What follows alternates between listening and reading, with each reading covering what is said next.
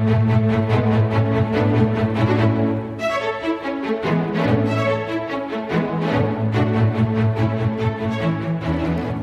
to the latest episode of British History Royals, Rebels, and Romantics, the podcast where we explore history together and see how history shows us what's possible for us in our lives today. I'm Carol Ann Lloyd, your host and tour guide as we travel back in time. We're shaking up history to look at the stories that don't always make the history books, to consider famous and infamous characters in new and interesting ways, and to look for all the things that we share, even when we're living in different times and places. I hope you enjoy this journey through the royals, rebels, and romantics of Britain. Now, let's explore history together.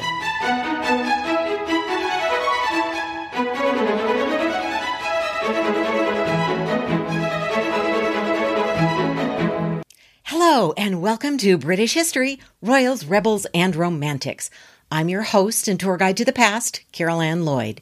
Join me today as we travel back in time to the 16th century, where we'll be doing the Tudor Tango.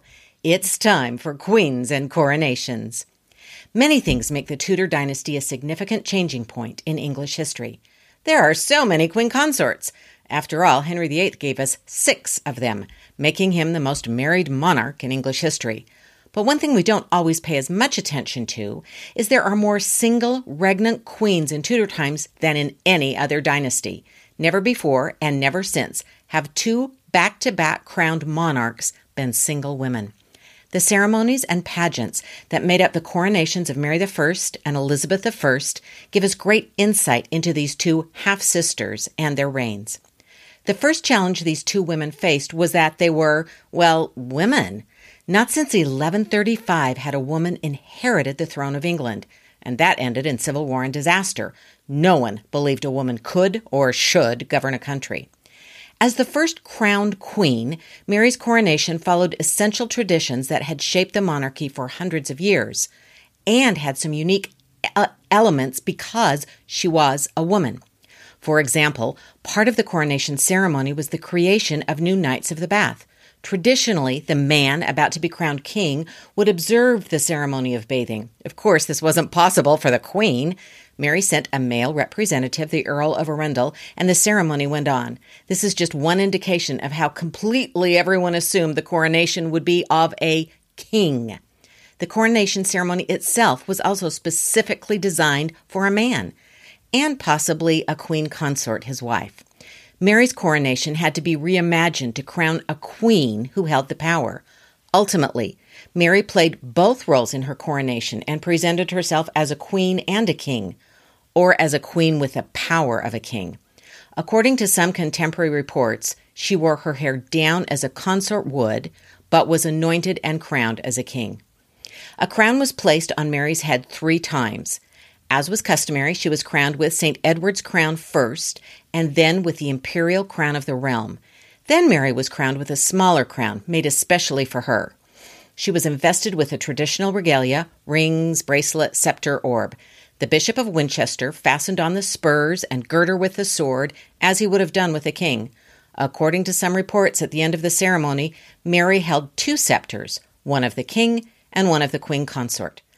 Mary also made an effort to reduce anxiety about her gender by assuring everyone she would quickly marry. By taking on the traditional woman's role as wife and future mother, Mary was positioning herself as less threatening. After all, there would soon be a man in the picture to bring wisdom and order to Mary's reign. Five years later, Elizabeth faced the same gender challenge. The unfortunate reality of another woman on the throne was no more welcome than it had been the first time. All the failures of Mary's role from the loss of Calais to the bad harvest to the unpopular participation in her husband's war, were blamed in part on Mary's gender. In many ways, Elizabeth stepped in her sister's footsteps. She is said to have worn her sister's coronation robes. Bishop Oglethorpe administered customary oaths to Elizabeth that had been administered to Mary and to the kings before her to keep the laws and customs of England, to keep peace to the church and the people, and to execute justice in mercy and truth. Unlike Mary, who chose to lie prostrate before the altar as previous kings had done, Elizabeth chose to kneel during the anointing and consecration. Elizabeth was anointed with oil, as was traditional. As Mary had, Elizabeth received the symbols of power associated with the monarchy. The scepter and orb came last. At that point, she was crowned in a similar mode to Mary, first with St. Edward's crown, then with the imperial crown, and finally with a third, smaller crown. Some scholars think this might have been the crown that was made for her mother, Anne Boleyn. Like Mary, Elizabeth emerged from her coronation as both king and queen, but unlike Mary, she did not rush to assure her council and her country that she would quickly marry.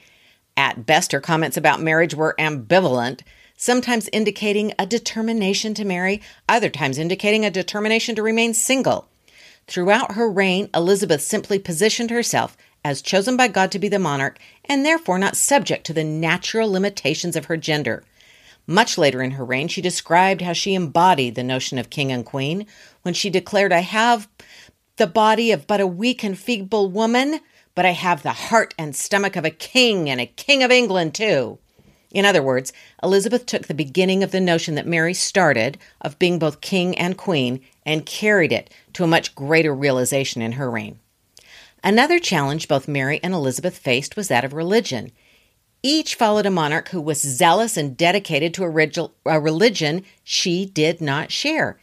Each was crowned according to religious laws she did not believe. Each had to make choices about how to reconcile what she believed and what she was legally required to agree to. Mary's religion meant she almost didn't have a coronation. Her predecessor, half brother Edward VI, was determined to have a Protestant heir, when he realized he was dying, he attempted to change the law to leave the throne to Lady Jane Grey so she could carry on his Protestant reform. But Mary responded quickly and decisively and gathered supporters. She took the throne from Jane Grey in less than two weeks with people rallying behind her. Encouraged, she approached her coronation believing she was fulfilling God's will. She would restore England to the th- true faith, Catholicism. Mary's coronation provided an opportunity to express her religious beliefs. The problem was, for 20 years, England had not been a Catholic country. By law, there was no relationship with Rome, and the monarch was supreme head of the Church of England. The Archbishop of Canterbury, the man who would traditionally conduct the ceremony, was a Protestant. Many of the council had supported the efforts to preserve Protestantism by putting Jane Grey on the throne. Mary took some matters into her own hands. Before her coronation, she had the Archbishop of Cranmer arrested, thrown in the tower, and eventually executed she selected her longtime supporter and fellow Catholic Stephen Gardiner, Bishop of Winchester, to conduct her ceremony. Concerned that the anointed oil had been tainted by Edward's Protestant ceremony, she asked the Bishop of Arras in Brussels to prepare special oil and secretly get it to Bishop Gardiner for the anointing. Mary also chose not to use the ancient coronation chair, as she thought it might have been, quote, polluted by Edward. Mary had a platform constructed so people could see her, and she climbed 30 steps to a throne at the top of that platform. There is a report that the Pope sent over the chair Mary sat in for her coronation, but there's no evidence of it actually coming or what came of it. Legally, Mary could not avoid being named Supreme Head of the Church of England, a title and institution she completely rejected. She requested that Cardinal Pole absolve her and her bishops for taking this step. Mary reached out to and took counsel from the Pope and Charles V, the Holy Roman Emperor, in designing her coronation and her reign. The steps she took in the coronation set her on a track that would see her do all she could to restore England's relationship with Catholic Europe. Just as Protestant Edward did not want to leave his throne to a Catholic, Mary did not wish to leave her throne to a Protestant. But ultimately, she had no choice. Elizabeth would be next. When Elizabeth came to the throne, there weren't many Protestant church leaders around to crown her. The Archbishop of Canterbury, who was Catholic, had died. Many of the Protestant bishops had fled the country or been burned at the stake. The Catholic Archbishop of York refused to crown Elizabeth because he didn't consider her the rightful monarch. Elizabeth eventually persuaded Bishop Oglethorpe to conduct the ceremony. The ceremony did not make Elizabeth supreme head of the Church of England as the Church of England did not legally exist at the time of her coronation. Elizabeth's ceremony was a combination of Catholic and Protestant practices. The elevation of the host is part of the ceremony. Some reports state that this Catholic rite was eliminated at Elizabeth's request. Others state that the host was elevated and Elizabeth withdrew from the ceremony in protest. The ceremony was conducted in Latin and English according to Catholic and Protestant tradition. This actually provides an insight into how she wished to conduct her reign.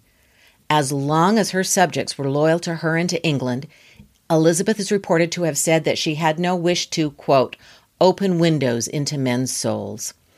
Early in her reign, Catholics and Protestants served together in the council, just as the coronation had combined Catholic and Protestant Latin and English rites. The final challenge Mary and Elizabeth faced was perhaps the most problematic. Legally, they both had been declared illegitimate.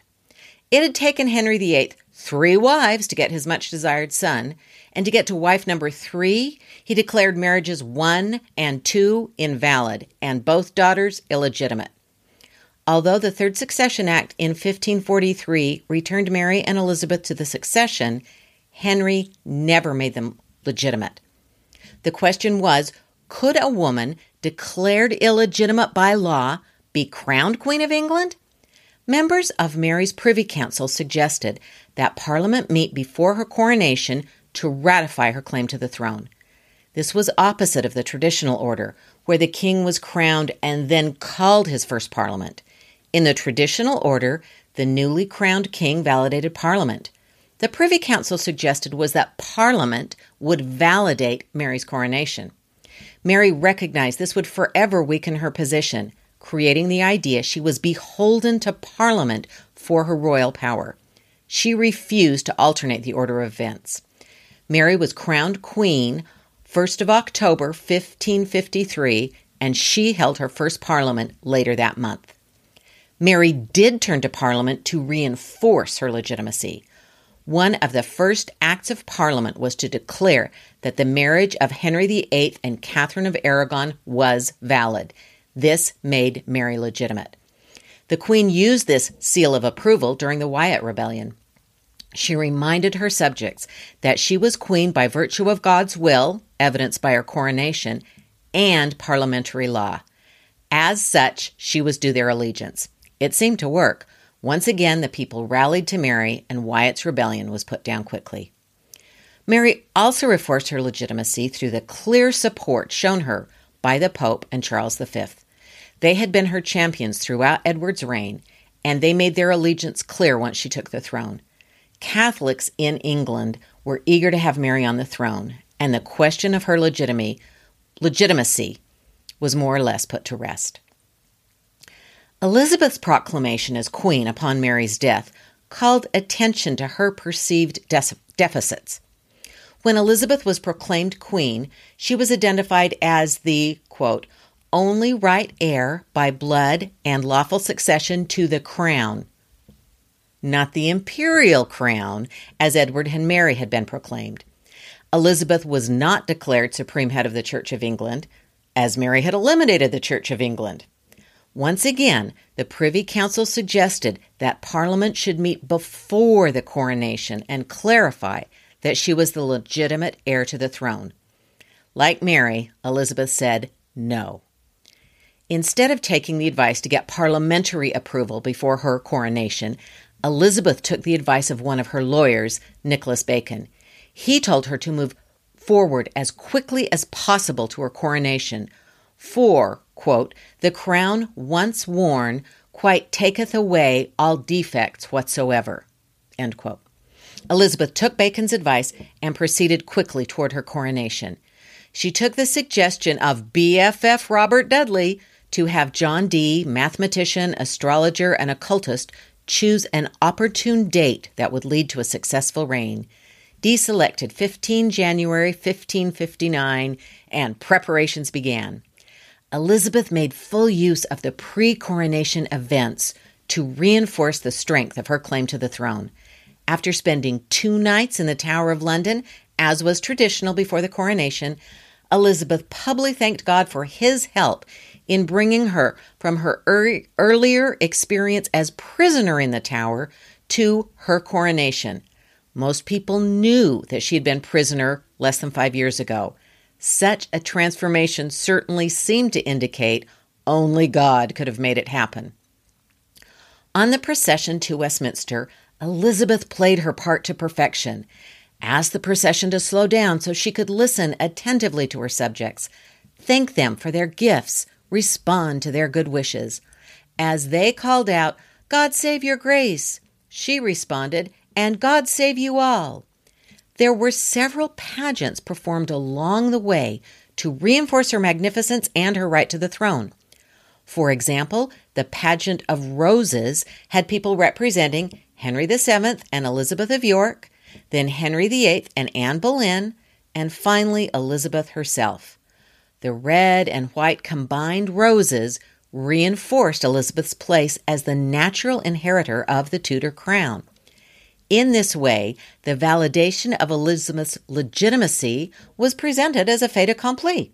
It wouldn't be addressed by Parliament because there was no need. Elizabeth walked to her coronation the next morning on full display for people to see. When she appeared in Westminster Hall, she was dressed in the traditional crimson Parliament robes. She participated in the traditional elements of coronation. She sat in the traditional coronation chair. She was crowned three times with St. Edward's crown and the imperial crown and a smaller crown. Elizabeth's coronation had echoes of that of her half sister, but it also represented her own success. She embraced Bacon's belief that the crown, once worn, took away all defects. She wore that crown for nearly 45 years. Two half sisters, single women, crowned according to religious laws they did not believe. Similarities, differences. But no, most significantly, the first two crowned regnant queens, Tudor coronations. Thank you for joining us to celebrate the coronation of two queens. Please join us next time as we explore the Wars of the Roses and John of Gaunt's love life.